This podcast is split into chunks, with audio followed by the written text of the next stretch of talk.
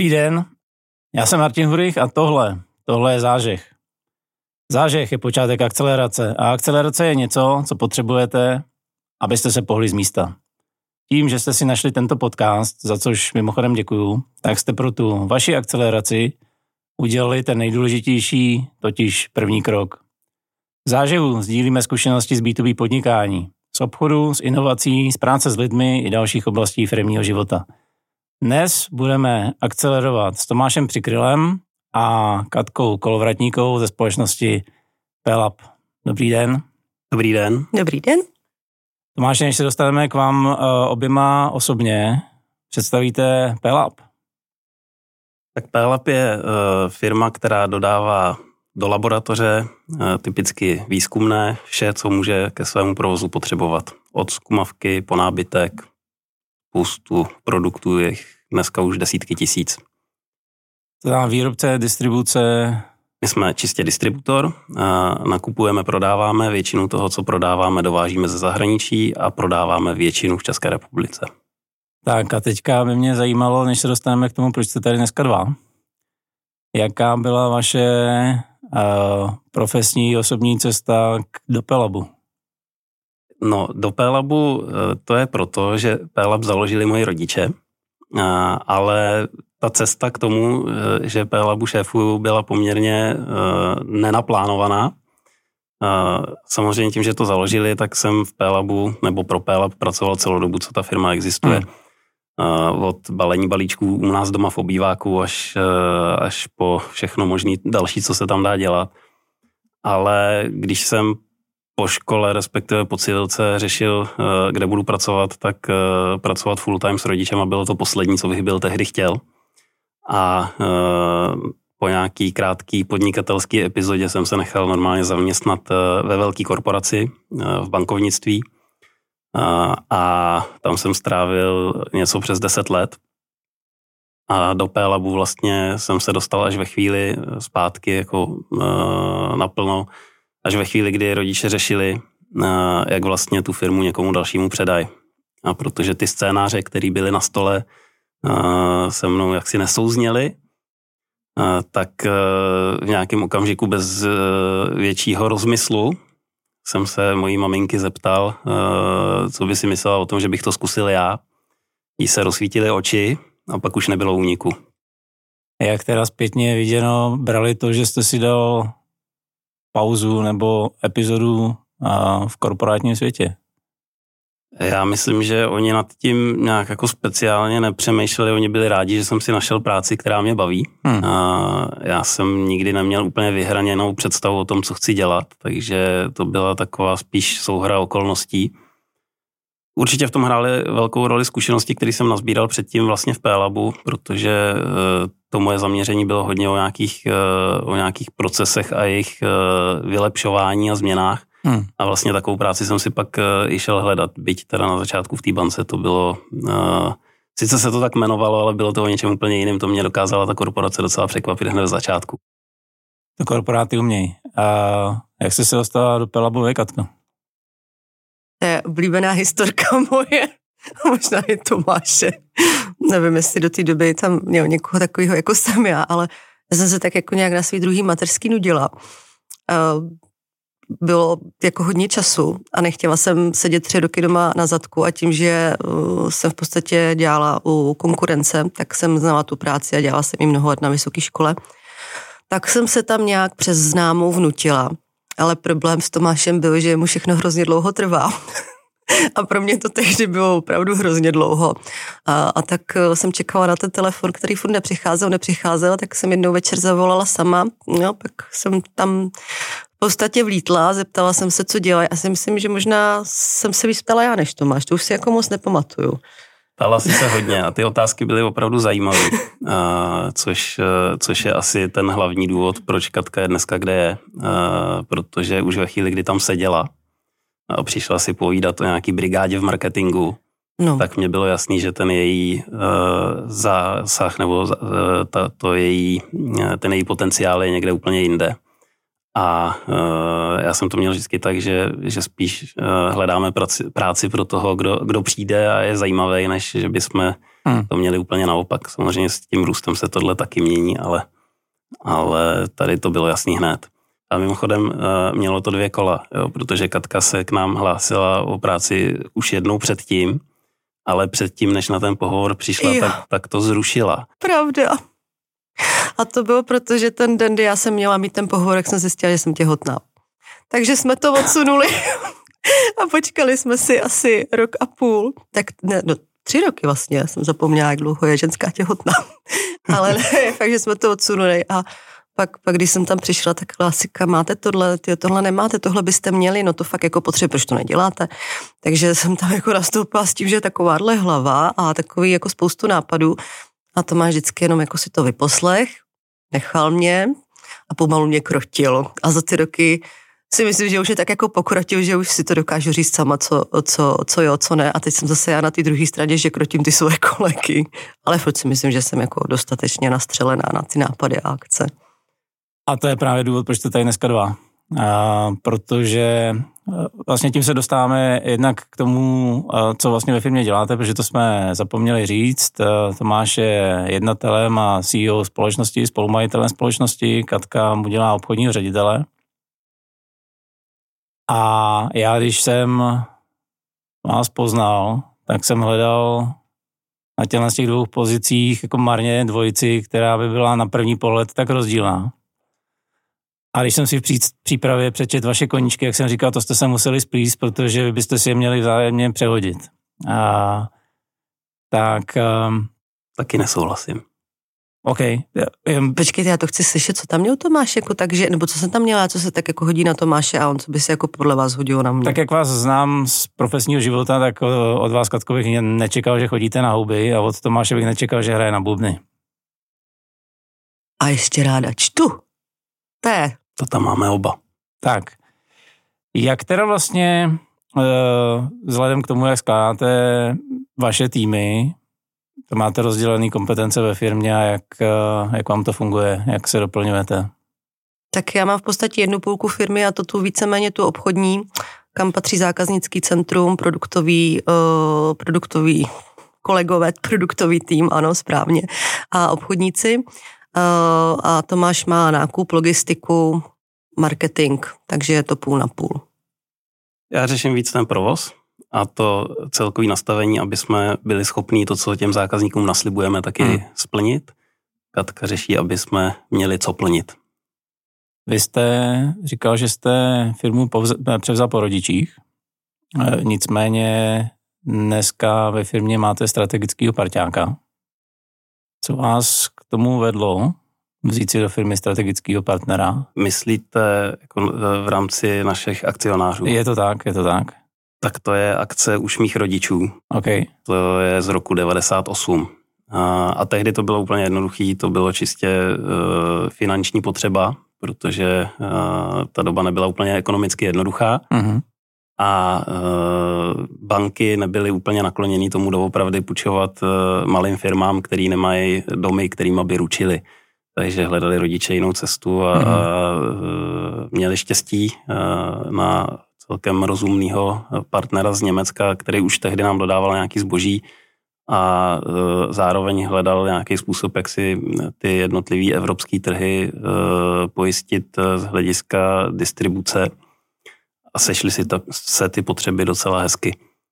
Jaký to je vést firmu s takovýmhle parťákem v zádech? Eh, já mám asi velký štěstí, eh, že rodiče vybrali rozumně. Tenhle parťák funguje ve dvou rovinách. Za prvý jako akcionář, kdy nám ale opravdu nemluví do denního biznisu. Hmm. Chtějí slyšet nějakou naší strategii středně dlouhodobou, chtějí vědět, že jim to dává smysl, o tom je hmm. musíme přesvědčit.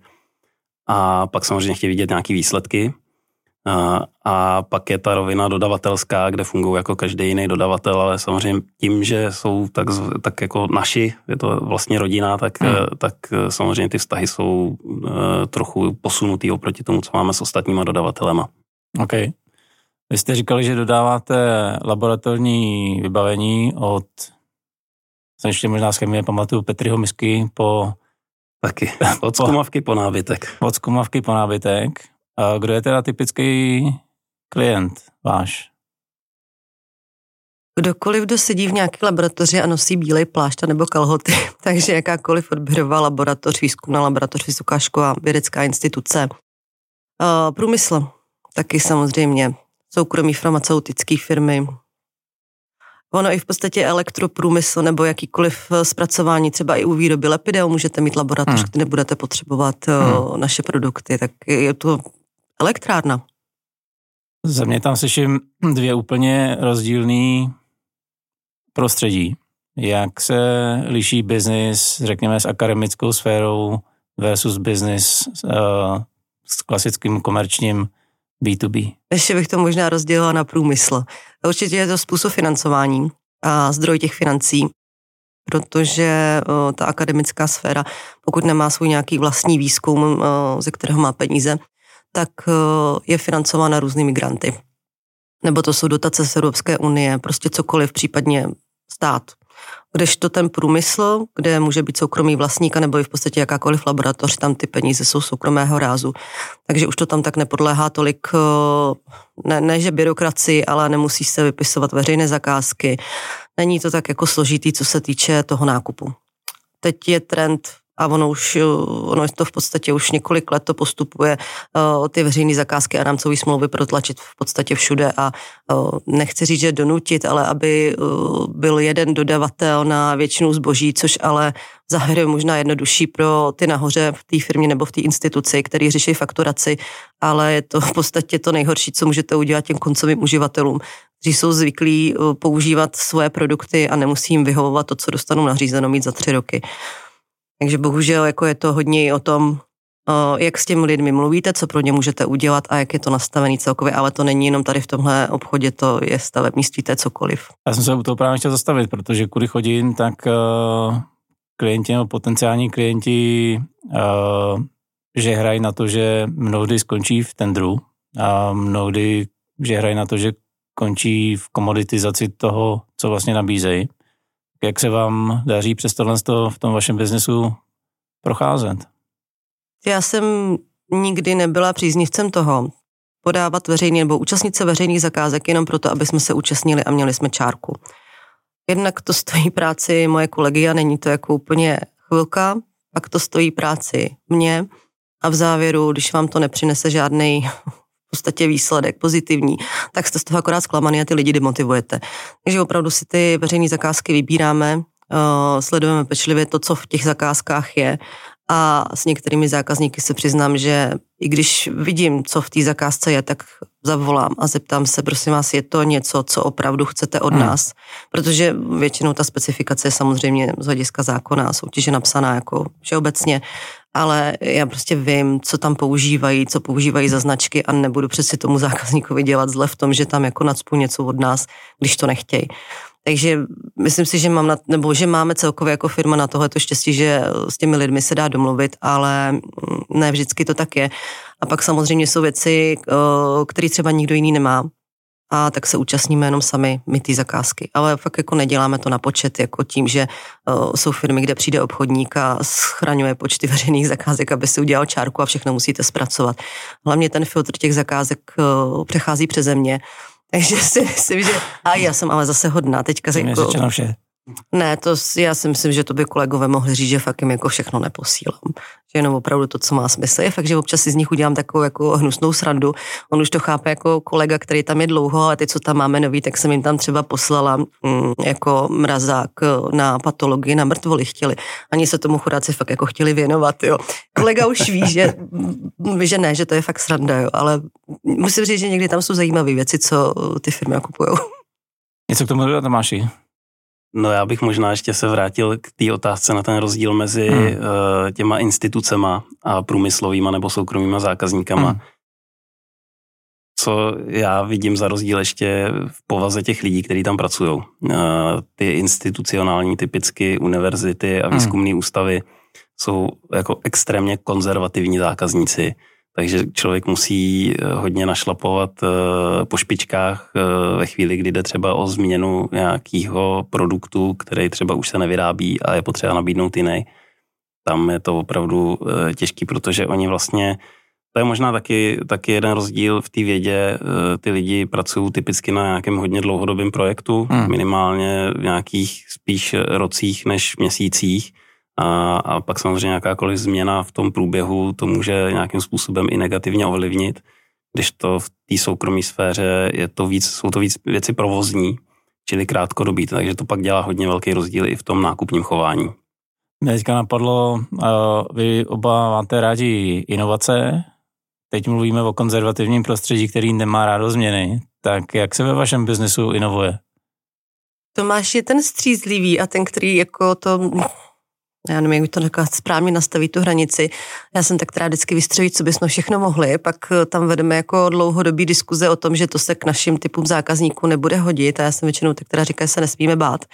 Ale zase na druhou stranu musí to mít nějakou úroveň. Přeci jenom ta firma už je tady 30 let, tak nebudeme ze sebe dělat uh, prostě kolotočáře, když nemyslím to nějak jako samozřejmě zle ale inovace jsou potřeba, musí to být ale příjemný. Jednak nám, když eh, ne je vymýšlíme, to je, to je příjemný, ale když se to realizuje, ale pak i pro ty zákazníky, aby uh, nestratili o nás jakoby jednak to mínění a jednak i uh, ten názor, který jako na nás vedou, protože uh, to, co říkal Tomáš uh, o tom rozdíl, o té rozdílnosti těch, uh, těch zákazníků, jak jsou konzervativní a tam ty jsou tak jako víc, víc tvárný, ale ono je i hrozně důležitý, že jako firma tam nemáme lidi, kteří by byli fakt jako agresivní, co se týče obchodu ve smyslu vnucování.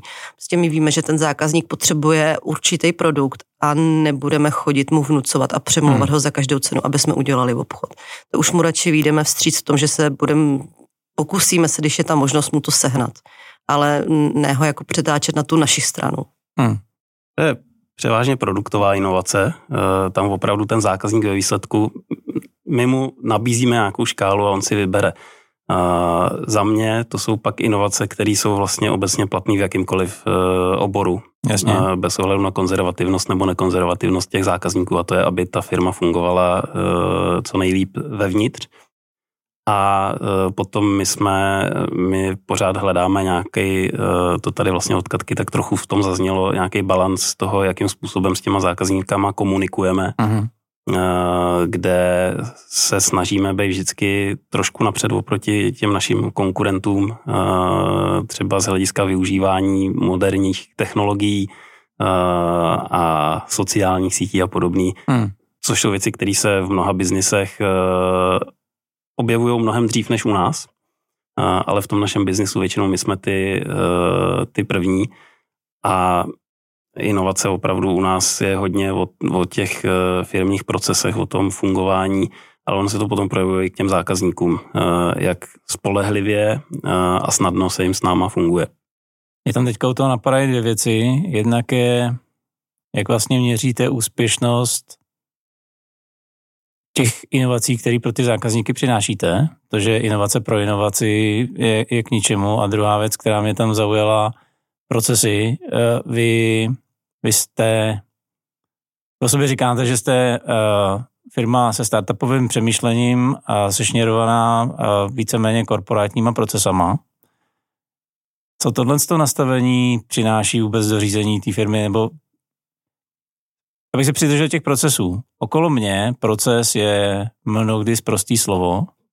Firmám se to nedaří, firmy se procesů bojí, ačkoliv vědí, že je potřebujou co vám přinášejí procesy a proč je považujete za důležitý? Vemu to od konce, co nám přináší, je obrovská konkurenční výhoda. Hmm. A v tom, že my eh, s relativně malým týmem dokážeme věci, které u konkurentů vyžadují mnohem víc, eh, mnohem víc lidí a úsilí. A je to právě díky tomu, že ty procesy máme nastavený a eh, tím, že máme ty procesy nastavený, takže jsme schopni je do velké míry automatizovat. Hmm. A tohle to padá zpátky někam do uh, druhé půlky 90. let, uh, kdy co nám to přináší, tehdy nám to přineslo to, že jsme přežili uh, a vlastně na tom stavíme dodnes. Uh, ta firma už tehdy poměrně rychle se dostala z té nuly na nějakých 25-26 lidí a, a přišla ekonomicky opravdu jako těžká doba a bylo potřeba tu firmu zeštíhlet. Hmm. Ale zároveň jsme nechtěli přestat dělat to, co jsme dělali a tehdy jsme vlastně, uh, já s maminkou, poskládali dohromady ten core proces, který v té firmě funguje dodnes a, a naprogramovali jsme ho. okay. do toho systému, který jsme používali a z 25 lidí jsme udělali 17 nebo 18. A uh, k těm 25 jsme se znovu prokousávali dalších 20 let. Uh, dneska je nás asi 30, ale, uh, ale třeba za posledních uh, 8 let, kdy já tu firmu vedu, se ten náš objem toho, co prodáme, zdvojnásobil a my v té provozní části firmy to dokážeme pořád s téměř stejným počtem lidí jako před těma osmi lety, díky tomu, že to čím dál tím více automatizujeme. Čili tady ta inovace je opravdu uh, v té automatizaci hmm. a bez těch procesů za mě by to nešlo. Uh, pak tam byla ještě na začátku ta otázka, jak to měříme. Uh, no, my to úplně jakoby systematicky neměříme.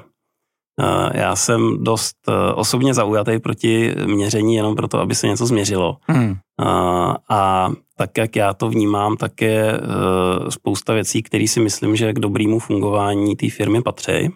Možná, že mám z hlediska toho procesního a z hlediska té automatizace tuhle tu hranici nastavenou trochu jinde než ostatní. Hmm. Ale uh, já jsem to nešel dělat proto, abych uh, měřil nebo abych uh, zbohatnul ale protože mě tenhle ten způsob práce baví a, a PLAB taky do značné míry uh, byl a je moje dítě, nejenom rodičů. Hmm. Hmm. A uh, mě to prostě baví. Uh, ty věci hledat, jak je dělat uh, víc a líp. A když, dokud mám před sebou nějaké věci, o kterých jsem bytostně přesvědčený, že se dělat mají, tak je prostě jdeme dělat. A já věřím tomu, že ten výsledek se dostaví potom. Nemám to tak, že bych si nejdřív nastavil ten jakoby obchodní třeba eh, nebo jasně měřitelný cíl a pak hledal, jak bych se k němu mohl dostat. Já to mám opačně. Já to mám úplně opačně, když to máš. Tak. Jak to teda máte vy? Já si nejdřív dám ten limit, tu částku a pak, pak přemýšlím, jak, jak se k ní probojovat.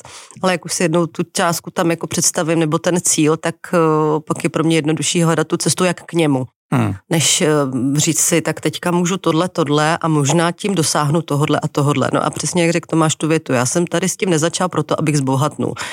To není obchodník. není obchodní ředitel. To je jako důvod možná, proč, eh, proč my jsme zrovna takhle jako různorodá dvojka a proč hmm. vůbec tam Katku mám, protože já jsem si zase vědomý toho, že dokud bych řešil jenom uh, provoz té firmy, tak ten můj přístup je jako může fungovat dobře.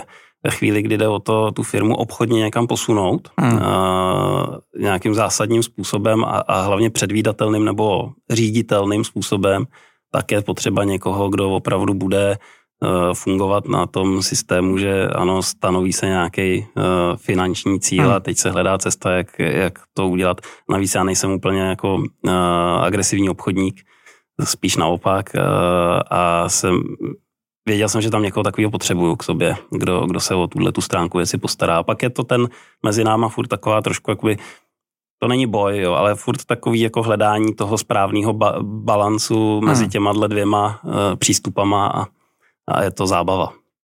Kdybych to zjednodušil na 30-letý recept úspěchu Pelabu na to, že Katka má za úkol hodně vydělávat a vy hodně šetřit. to není. Mýlil bych se moc. Jo. Katka je šetřivější než já. To byste se mýlil, to já zase jako jsem šetrná. Jinak ten úspěch, já si myslím, že ten úspěch je o tom, že jsme, uh, že jsme nikdy moc nepřemýšleli uh, o tom, co by kdyby. Hmm. A vždycky jsme po hlavě, jak rodiče, tak já, uh, šli do toho, co nám dávalo v danou chvíli smysl, tak to jsme si prostě, do toho jsme se pustili. A e, my se v rodině jako všeobecně nebojíme e, něco zkusit i s rizikem toho, že se to nepodaří a pak prostě hold si nést tu zodpovědnost za to, že se to nepovedlo. Hmm. Ale když člověk je sešněrovaný tím, jak se věci mají dělat, jak je dělají všichni ostatní, tak e, prostě není pánem svého života. Hmm. My to Já máme možná tak. k tomu řekla to, že Tomáš, e, jak řekl, že není sešněrovaný a že věci se mají zkoušet a že se pak jako z toho poučí tak i já taky nejsem sešněrovaná, ale pak mě to asi díl trvá pou, nepoučit se z té chyby, ale uh, mám pak takový jako ze sebe špatný pocit, že ten, ten, ten neúspěch. Myslím si, že to máš se z toho, on si to jako odůvodní, poklepe se z toho a jde od toho pryč a mě to furt jako hryže a furt nad tím přemýšlím a co by kdy a jak jsem to jako mohla udělat jinak a kde jsem to jako k tomu nepřišla. I když to tak jako nevypadá, tak v tomhle jsme takový rozdílnější. Tomáš je hrozný analytik. Já jsem zase, to mě chybí teda, i když už se jako taky snažím. A vtipný je, že my dva jsme opravdu úplně každý jiný. A chvilku to vypadalo, že vždycky on je ten hodný na jednáních a já jsem ta zlá. Ale v skutečnosti je to tak. Já si myslím, že to tak jsou, jako, že to tak je. No mě, mě ta role toho hodného vyhovuje, ale ono to není o tom, že bych chtěl být hodnej. Já mám obecně asi velmi vysokou toleranci vůči eh, nedhům a chybám ostatních. Takže pro mě, když někdo udělá chybu a poučí se z ní, tak já nemám důvod se zlobit. Hmm. Já ty emoce zase až tolik taky uh, neprojevuju, takže, takže pak na ty ostatní to opravdu působí tak, že jsem hodný. Ono to není vždycky jako hodný, ale prostě mě to tak dává smysl. Mimochodem to je zajímavý na té korporaci, kterou jsem si prošel. Uh, co jsem se tam, nevím, jestli naučil, ale aspoň jsem si potvrdil, že to opravdu může fungovat je jako neuvěřitelná tolerance právě k chybám. Hmm. Jo. Přestože to byla banka, byla to americká banka a ta firmní kultura tam fungovala tak, že, že když někdo něco zkazil, tak se prostě našlo řešení. On se na tom samozřejmě musel podílet, ale pokud ty chyby se neopakovaly, tak to byla jako přirozená součást toho fungování té firmy, což eh, vedlo k tomu, že se eh, opravdu jako věci hodně rychle posouvaly hodně dopředu, eh, protože se nikdo nebál toho, Ježíš, abych něco neskazil. A v zásadě o to samý se snažím i, i v Pélabu. A ta skupina e, zaměstnanců, kterou tam máme, je opravdu jako hodně různorodá. My jsme s Katkou do, do značné míry jako opravdu protiklady, ale i ty ostatní lidi, kteří tam máme, jsou opravdu každý úplně jiný. A tím, jak je to pestrý, tak, e, tak nás to zase dodává to tomu energii, hmm. která kdyby jsme byli všichni nastavení stejně, tak si jako budeme vyhovovat, ale nikam se neposuneme, podle mě. Souhlasím, souhlasím. Já, já to jsem vyrost taky v, vlastně v britsko-americkém korporátu a myslím si, že to je hodně daný tou angloamerickou kulturou. A z mých zkušeností ono to ty lidi potom mnohem víc baví. Rozhodně. I si dokážou vzít zodpovědnost za nápravu těch vlastních chyb. Když jsem teďka poslouchala, jak to má říkal, jak je jako tolerantní k těm chybám, tak jsem si říkala, tyjo, aby to pak nevypadalo, že já jsem úplně fakt jako si přiřeju vlastní píseček, jo, netolerantní, tak to jako vůbec není. To máš jenom možná uh, spíš v tom takový, že těm uh, má delší tu časovou osu, kterou ten člověk potřebuje. Já tím, jak jsem jako zrychlená, tak uh, dobrý chyb. A ono je i dobře, když ten člověk udělá chybu. Protože jinak, když si ji sám neudělá, tak se z toho jako nepoučí. Ale já mám problém s tím, když ta chyba je opakovaná. Jako když už je to třikrát, ale to máš je zase v tomhle tolerantní. Já už nejsem v tomhle tolerantní, protože tam už je to pak jako opravdu na vážkách, co to je jako hmm. za člověka. To jsem jako jenom chtěla na to dokreslení. My jsme se tady před natáčením bavili o jedné věci, kterou upřímně bych nečekal u společnosti o 30 lidech. Hodně mě zaujala, protože jsme si taky říkali, že to máme z korporátní kariéry uh, zažitý. Vy jste mi oba říkali, že plánujete, teď to řeknu tak, jak jste to uh, mi říkali, řídit zákaznickou zkušenost. To je něco, co bych se vsadil, většina malých a středních podniků vůbec v Čechách nedělá. Zná pro vás dva, co to má do biznesu přinést, proč o tom uvažujete a jak o tom uvažujete, co, co je vlastně pozadí tady toho dalšího kroku třeba na dalších pár měsíců? Na dalších několik let. A uh, já si myslím, že k tomu, aby, abych prohlásil, že tu zákaznickou zkušenost řídíme, budeme potřebovat tak minimálně rok. Hmm. Ale co to má přinést, eh, je, nebo vemu trošku uh, oklikou. My jsme, myslím si, v tom našem oboru vůči zákazníkům jedna z nejpříjemnějších a nejvstřícnějších firm, ne vůbec nejvstřícnější a nejpříjemnější. A vychází to zase z nějakého našeho v zásadě osobnostního nastavení mě a mých rodičů a, a toho, že ten biznis děláme tak, aby nám byl příjemný. Hmm. Hlavně to není něco, co si myslíme my, ale jako aby to nevypadalo, že se tady jako hřejeme píseček, jo, ale to jsou uh, ty uh, reakce zákazníků. To není proto, že bychom si řekli, a my jsme tak dobrý. Oni nám, oni nám to opravdu říkají, uh, i jako nevyžádaně, mm. ale uh, což je vidět, že, že se to jako opravdu jako zúročuje, jo. Ale my to děláme tak nějak přirozeně, hmm. intuitivně. A tím, jak ta firma roste, tak já si myslím, že určitý věci, které se normálně dělají intuitivně, už stojí za to do jisté míry formalizovat.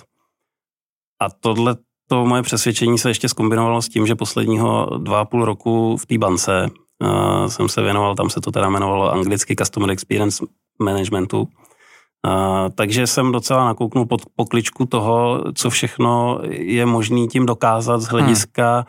z hlediska emocionálního zapojení těch zákazníků. A to, co nám to má přinést, je, aby jsme tu naší Eh, ten náš náskok a tu naší odliš, odlišnost eh, na tom trhu ještě jako vomíle dál posunuli, protože to je oblast, ve který, ve který se dá opravdu uh, ono je to dost široký a taky si pod tím každý představí něco jiného. Hmm. Někdo jenom prostě měří zákaznickou spokojenost a má nějaký to číslo a snaží se, aby číslo bylo lepší mě spíš než číslo zajímá opravdu ty emoce. Nám, my s tím pracujeme dlouhodobě, aby ty zákazníci k nám měli nějaký emocionální vztah. My tak trochu budeme skoro, já bych řekl, jako love brand. Hmm. Což je divný na tenhle ten obor. A, a možná je trochu troufalý to říct, ale zase to spíš reprodukuju jako to, co od těch zákazníků slyšíme. A e, když to budeme řídit, tak, eh, tak eh, se v tom posuneme rychleji, než když to necháme jenom v té intuitivní rovině. Napadá mě jednoduše jak, jak, jak se to vlastně dá řídit, protože oba známe, nebo veřejně eh, známější metoda je to jedno číslo. A vy jste říkal, že to asi, nebo pochopil jsem, že to asi není úplně to, kam směřujete, tak jak se chystáte zákaznickou zkušenost nejdřív měřit a pak, pak řídit? Já bych řekl nejdřív řídit a potom měřit, teda v našem případě. Okay. Zase to vychází možná z toho mého osobního nastavení. Hmm. Ono to není nic složitýho. My jsme eh, to, co si myslím, že každý, kdo se do tohohle toho seriózně pustí, tak, tak zjistí, že na začátku si má vydefinovat nějakým způsobem ty svoje zákazníky eh, z hlediska toho, jaký mají očekávání a, a fungování a stanovit si nějaký, nějakou sadu říká se tomu persony, eh, nějakou sadu person a zmapovat si zákaznickou cestu. Eh, což je to první, do čeho my jsme se pustili taky, uh-huh. úplně stejně jako každý jiný, kdo by tohle dělal. Uh, to, čím se to pak může lišit, je co s tím potom, ale ta zákaznická cesta je fakt jakoby mocný nástroj, kde si člověk může vybrat z těch všech interakcí, který s tím zákazníkem má, takový, kde, kde je ať už Eh, třeba my vnímáme, že by to šlo dělat líp, nebo eh, třeba máme nějakou zpětnou vazbu od zákazníků, eh, nebo, nebo je to něco, kde, to, kde jde za málo peněz udělat hodně velký efekt. Takže to, co my děláme, je, že jsme si opravdu tu cestu zmapovali a vybíráme si z toho ty jednotlivé zastávky na té cestě a na ty se potom díváme. Takže když eh, nebudu řešit měření zákaznické spokojenosti nebo měření tady toho, eh, toho řízení zákaznické eh, zkušenosti jako celek, ale vyberu si vždycky tu jednu zastávku, tak tam už jsem potom schopný si říct zase podle toho, co v tom bodu chci řešit, jakým způsobem zjistím, jestli se mi to povedlo nebo nepovedlo. Hmm. Jo, takže takový uh, jednoduchý příklad, ale, ale on je uh, docela ilustrující, je, když, když změřím celkovou spokojenost zákazníka, tak mi to vlastně nic moc neřekne. Navíc tím, že my máme sice výhodu, že, že nás mají zákazníci rádi, ale zároveň nevýhodu v tom, že když mi někdo řekne, že mě má rád, tak mě to nikam moc neposouvá, kromě toho, že je mi dobře. Uh, ale když, když třeba uh, zákazník dostane, eh, je, je úplně nový, udělá u nás tu první objednávku hmm. Eh, a eh, ta objednávka nějakým způsobem proběhne, vyřídíme ji, tak když potom tomu zákazníkovi zavolám nebo napíšu a zeptám se ho nějakýma konkrétníma dotazama na jednotlivé oblasti v rámci toho vyřizování té zakázky nebo objednávky, jak byl spokojený a jestli je něco co bych chtěl komentovat, tak se třeba dozvím mnohem víc konkrétních věcí. A můžu si vybrat třeba opravdu jako jednu dílčí část toho procesu, kde vím, že třeba si nejsem úplně jistý, co ty zákazníci doopravdy očekávají. A touhle cestou já to můžu zjistit. A nebo vím, že jsme do toho investovali nějaký úsilí a chci vědět, že, se, že jsme nestřelili úplně mimo. Ale mm, tady opravdu to moje nastavení je trošku netradiční, že já když prostě věřím tomu, že to dává smysl, tak to udělám bez toho, že bych, eh, že bych nutně eh, chtěl vidět to číslo, který mi to přinese. Co na to ultimátně odlišný názor obchodního oddělení? Jak by se dalo čekat, na mě prostě hodně obšírně sdělená mm, jako odpověď na otázku. Já bych to řekla asi tak, že eh, jak říkal Tomáš, že budujeme love brand, tak já to vidím tak, že mm, nejenom prodat, ale i potom ta mm, poprodejní péče je důležitá, ale hlavně to jako mít z toho dobrý pocit, ten zákazník. Zase, když to stáhnu na sebe, taky nakupuju, taky nakupujete na e-shopu. A i vlastně to mapování ty zákaznické cesty taky v mnoha případech, když jsme to dávali dohromady, bylo o tom, že každý si uvědomí, jak sám někde něco řeší z té druhé strany a co hmm. mu dělá radost a co naopak mu tam vadí a co mu chybí. Takže je to i tohleto. A jaký na to mám názor, no tak bylo by to nudný, kdyby jsme nic nedělali, že jo? Takže jako určitě Určitě jsem pro, i když já jsem asi pro takový ty víc expresivní věci, aby to vypadalo trošku jako wow, udělat dojem a uh, trošku něčím šokovat. Uh, Tomáš to zase trošku učeše i s, i s ostatníma, aby jsme zase nevystoupili z té jako zóny toho, že jsme opravdu spolehlivý parťák. Ale mm, celkově bych to spíš řekla v tom, že který zazněl, že zákazníci nás mají rádi. To je super a vůbec asi mě nejvíc těší s mou soutěživostí to, že konkurence nás nemá ráda. Co je pro mě takový jako hnací motor. Řekla by o vás konkurence, že jste love brand na tom jejich trhu? No určitě ne, proč by to, to, by to jako v žádném případě, ale vemte si, jaký máme třeba úžasný trička. Jo, a vůbec Já. takový ty, vůbec všechny tyhle ty věci. Já uh, to považuji za něco, co je fakt jako hrozně vymazlený a ten důkaz toho je, že si to ty lidi ne, že to dostanou od nás dárkem, když tam přijde obchodník nebo něco a oni si to sami koupí. Oni za to dají ty své vlastní peníze, protože prostě se jim to líbí. A nejenom protože tam jsou krásné obrázky, které souvisí s chemií, ale jako, jako celkově všechno, co tam je.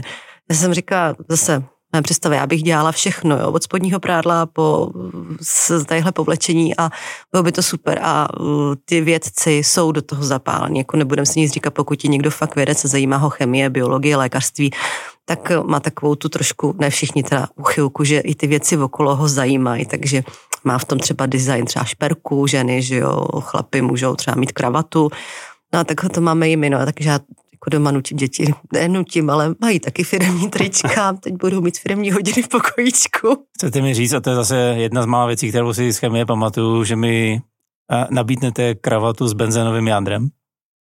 A proč benzenový mohl byste tam třeba jo, to je totiž jediný, co si z chemie pamatuju. Jo, takhle. A co třeba uh, strukturovaný vzorec hormonu štěstí? Jo, i... Uh, ano, i na kravatu se určitě dostane. A když Martin kravatu nenosí, a možná by začal k nám na jednání. Zeptám se, my vždycky tady končíme nějakým schrnutím a doporučením pro ty, co nás poslouchají nebo se na nás koukají na YouTube. Asi každá firma uh, se snaží mít zákaznickou péči na co nejvyšší úrovni. Uh, nicméně asi bych si typnul, že spíš pocitově. Uh, řízení zákaznické zkušenosti znamená, že to je nějaký uvědomělej proces – Zná, když jsem si teďka tohle to uvědomil, že od ad hoc péče bych se chtěl posunout k něčemu, co, čemu opravdu dávám nějaký strukturovaný proces, dlouhodobě se o to starám, chtěl bych se posouvat. Jak a čím začít? No, já tady zopakuju eh, vaši otázku. Eh, zeptat se sám sebe, co od toho očekávám. Uh-huh. To, co tady nezaznělo, já to zkusím stručně pro nás to není jenom, uh, jenom to řízení jako takový pro mě. Osobně je to ještě nějaký nástroj v řízení té firmy, uh-huh. protože eh, do tohohle, do té aktivity je zapojená úplně celá firma. Máme na to nějaký koncept, který tady asi nebudu teďka uh, víc uh, roz, rozvíjet, ale je, je to aktivita, která u nás probíhá už uh, tři roky dozadu, kde jsme se dívali nějakým způsobem na ty naše procesy a hodně jsme na to koukali jakoby zevnitř. A já jsem potřeboval teď uh, už to koukání za sebou trošku posunout někam hmm. a otočit A to řízení ty zákaznické zkušenosti je krásný nástroj, který donutí vlastně všechny, kdo se toho účastní, na to začít koukat pohledem zákazníka. To je super. Čili změna té perspektivy je pro mě ještě jakoby další, eh, další důvod, proč to děláme. Eh, a tohle je to, na, na to je to skvělý nástroj. Ale v jiné firmě může někdo opravdu jako od toho chtít nějaký konkrétní biznisový posun a může to dávat krásně smysl. Takže určitě začít tím, že eh, zeptat se sám sebe, co od toho očekávám, proč to chci dělat a samozřejmě to, co jsem tady už předtím řekl, když si, eh, když si každá firma, to je jedno jak velká nebo malá, mapuje tu zákaznickou cestu a, a, a nějakým způsobem eh, vydefinuje ty typické zákazníky, tak se to hodí, i kdyby nařídili eh, zákaznickou zkušenost, tak minimálně pro marketing hmm. výborně a, a pro spoustu dalších oblastí taky, takže tohle se hodí každému. Taková malá podotázka, jak ty lidi zareagovali na to, že vlastně od skladníka po obchodníka, nebo od obchodníka po skladníka, vlastně všichni jsou, a teď to nemyslím špatně, napadá mě jiný slovo, posluhovači zákazníka, jo? že vlastně všichni e, poskytují servis zákazníkovi, že tohle to obyčejně ty lidi taky, kromě obchodníků, moc v krvi nemají. Já jsem je tím nepřekvapil. U nás ve firmě tohleto e, jako je přístup, který tam panuje dlouhodobě a dlouhodobě hmm. s těma lidma mluvíme o tom, že každý do posledního skladníka má vliv na to, eh, jak ty zákazníci budou spokojení a jak, eh, jak rádi u nás budou nakupovat. Takže to není vlastně žádná změna u nás. Hmm. Je, je to, některé ty věci jsou víc pojmenované a, a to, že na to máme ten náš nějaký proces, kde do toho fakt všechny zapojujeme pravidelně, opakovaně, samozřejmě to vnímání posiluje, ale jako princip to tak bylo vždycky. Tak jo, a já myslím, že pro dnešek to bylo všecko. Kdyby někdo zatoužil se s váma spojit, cokoliv probrat, koupit si Petryho misky, kde vás najdem? Hostivaři. ne, kromě hostivaře máme své uh, webové stránky, které jsou samozřejmě naprosto úžasné. Jsou tam kontakty, LinkedIn, Facebook. Webové stránky? plab.cz, p.lab.cz, no a samozřejmě u Martina na jeho stránkách. Já si myslím, že kdyby nás osobně někdo chtěl kontaktovat, ten LinkedIn je asi na to úplně optimální a, a za mě překvapivě dobře funguje v tom, že, že si nás najdou lidi, kteří by nás jinak nenašli. Tak jo, děkuji za účast. Taky děkujeme. Děkujeme za pozvání. Tak, to byla Katka s Tomášem. Pokud vás tato epizoda zaujala a zažehla vás třeba pro řízení zákaznické zkušenosti, tak eh, určitě se Katce a Tomášovi ozvěte a nezapomeňte ladit další epizody, ať už na YouTube nebo ve vaší oblíbené podcastové aplikaci. Mrkněte na moje webovky www.martinhurich.com, kde kromě této epizody najdete i další akcelerační nástroje zdarma. Díky za pozornost a držím palce a přeju úspěch.